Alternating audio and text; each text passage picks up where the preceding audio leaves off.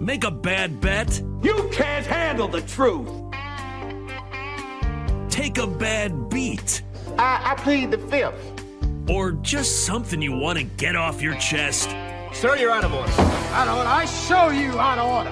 BetQL Court is now in session on BetQL Daily, presented by BetMGM.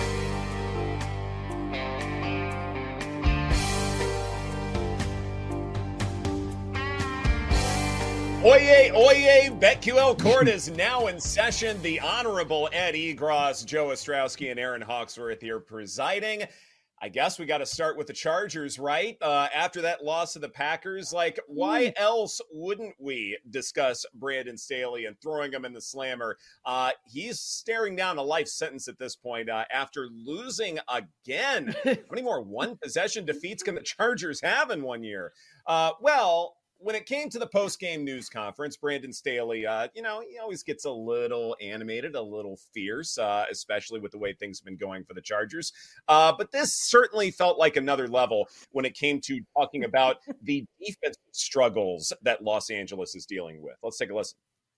I'm not here to talk to, to the fan base. I'm here to talk to my players, the locker room. I know that we give ourselves a chance to win every single week with the game plans that we have. Okay, and we have done it here. You guys act like we've never played good defense. That's not the truth. That's not the truth. You act like we haven't made any improvements. Today, in the run game, we played outstanding. We're rushing the quarterback well. What we got to do a better job of is in the passing game. And that's where our full attention is, and it's where it will continue to be. There were a lot of other things that caused us to lose today. It certainly wasn't our defense, it was the way we played as a team. We didn't play well on, enough on the red zone on offense. We dropped too many passes. Okay, we gave up a few killer sacks. Okay, we did this as a team. Stop making it about one unit because that's not what happened out there today. Our team lost. I have full confidence, like I t- I've told you, and like I've told you from the beginning, I have full confidence in our way of playing. Full confidence in myself as the play caller, in the way that we teach, and the way that we scheme. Full confidence in that. We got to bring this group together and do it consistently, okay? And that's where it's at. So you can stop asking that question, okay? I'm going to be calling the defenses, okay? So we're clear. So you don't have to ask that again. So yes, Brandon Staley, still the defensive coordinator for the LA Chargers, in case you were curious. Uh, certainly, losing Joey Bosa hurt a lot uh, in a game like this. There have also been a number of other injuries here that I think offer some perspective as to the Chargers' struggles. Gerald Everett, Jalen Guyton, Josh Palmer, also to Quentin Johnston he's been a failure so far. Oh my I mean, how God. many times were we talking about him this preseason? Exactly, Joe. Like how often were we talking about him this preseason, saying he could be rookie of the year or you know all sorts of things? And oh boy, he has disappeared. Uh, faster than some sort of Houdini magic act. He has not been a part of this offense whatsoever. They're going to random guys uh, before they're going to Johnston. I look at this and go, okay, yes, Brandon Staley, supposed to be a defensive mastermind. It hasn't worked out in a lot of ways. Yes, those are fair hmm. criticisms.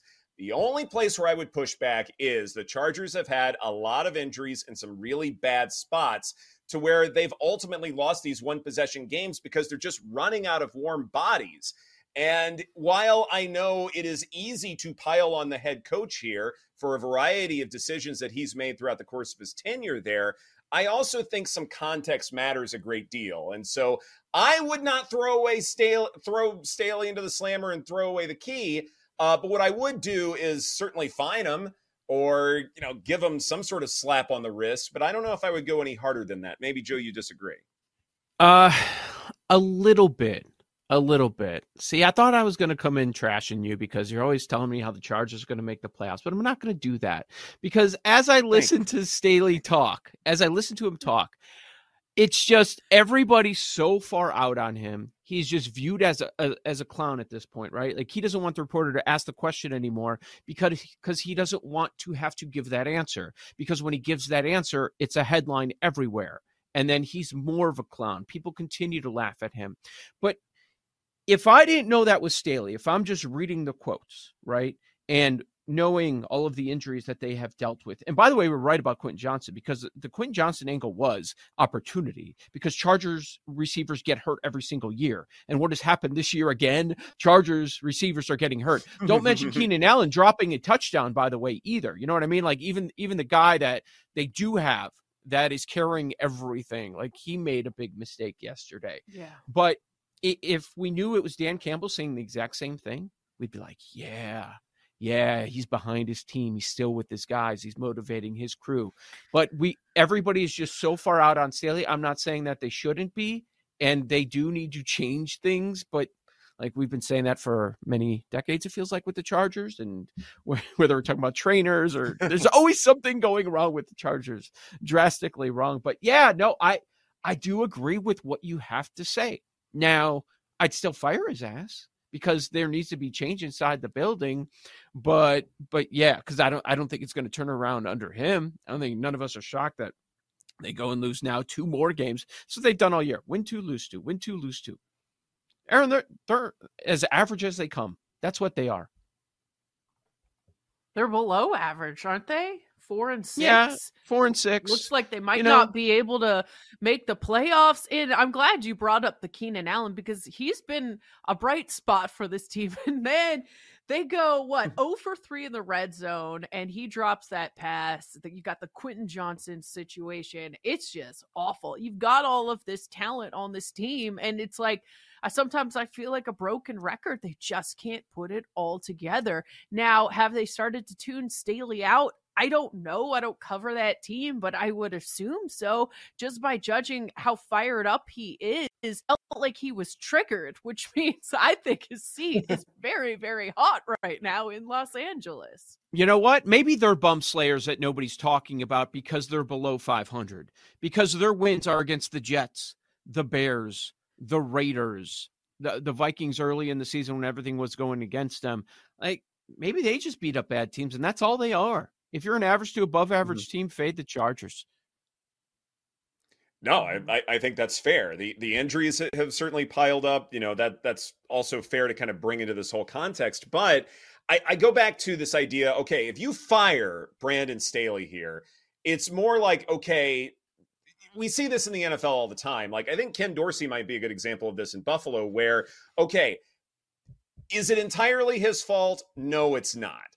But at some point, you have to make a change just to prove to everyone else two things. Number one, that you're still committed, you're, you know, eye on the prize, all of that stuff. But also, you mm-hmm. might need to scare everybody a little bit to say, hey, look, the leashes are short for everybody.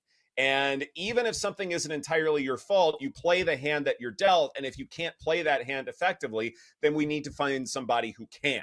Yes, the Chargers have a lot of talent, no doubt about it. But I think coaching wise, there's some real questions. I don't know if Kellen Moore has really been the greatest of offensive coordinators specifically there. I think he's got a role in the NFL, no doubt about it. But I wonder if, say, mm-hmm. Justin Herbert needs a better voice because I think for the Chargers to win, he needs to be at a top three level, and he just isn't right now. so something needs to happen offensively to where they're playing at a ridiculous level, and defensively they just need to be competent. And as far as the pass defense goes, just hasn't been. Yeah, they can stop the run better now than they did last year, but pass defense wise, it's it's just not there. And you certainly don't want that to happen against Jordan Love, who is throwing to like 10 different targets. Like you can't let Jordan Love beat you. I don't care where the game's happening. But I mean, yeah, I think th- there are it. a lot of problems. That's yeah, why it's yeah. going so far with Staley that you're the defensive guy mm-hmm. and you have one of the worst defensive teams in the NFL and now 400 total yards for the Packers again. Are they turning it around or is it just you face the Chargers? I had to chuckle because now, okay, now we're officially going way too far in the Staley thing. I just saw a video clip mm-hmm. of Rex Ryan saying that Staley needs to go back to Division three football where he belongs. Okay, oh, wow. let's re stop. let's, let's stop it. That's it. and the old guard. It's the old. You know, the old guard is right. finding an opportunity to pounce, and they're not going to give up until he gets fired for some reason. It's strange when you have former coaches basically saying, "Fire this man, fire this man." Usually, don't see that because of what yeah, the fourth down decisions that he's made all career yeah. long. Yeah, like because he's because he's going that's against a dumb reason to hate somebody. Yeah, that's a dumb reason yeah. to somebody. Uh, let's move on now. Uh, Erin, you have some grievances. You have some people you want to throw into the slammer. Where are you taking to court? Yeah, well, uh, just uh, really quick, I wanted to add on Justin Herbert. I mean, in terms of passing yards, like he's seventh in the league. He's not doing that bad. I just think that the time is now to turn the page on the coaching staff and try to get the most you can out of this team moving forward. In terms of court, I mean, unfortunately, we touched on it. CeeDee Lamb was mine because I did alt yards.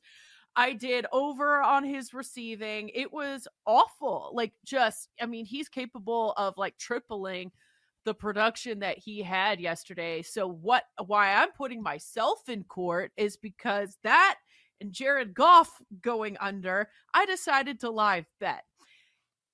that also backfired. I ended yeah. up live betting Sam Howell under. He goes over by 10 yards. It was just awful all the way around. So I guess, you know, maybe I'm trying to uh, find some joy in Staley's press conference because he looked miserable because I myself am miserable on this Monday. So uh, yeah, it made me a little, it made me happy to hear Staley so Erin, angry at the podium. Erin, don't think don't think that I didn't realize what you were doing yesterday. You were fishing. You were fishing for afternoon slate bets and I saw that. Yeah. And I was just like, no, I'm not gonna. I'm not gonna add to her. But it looks like she's ha- she's down bad in the first slate. I'm not gonna do this. She's like, I'm gonna bet live this. I'm gonna bet live that. I'm like, all right. I know she's asking me what to bet, like to give her something. I'm yeah. Like, no, no. What are you betting on this that. afternoon? Your girl needs some help. Gotta dig out of this hole.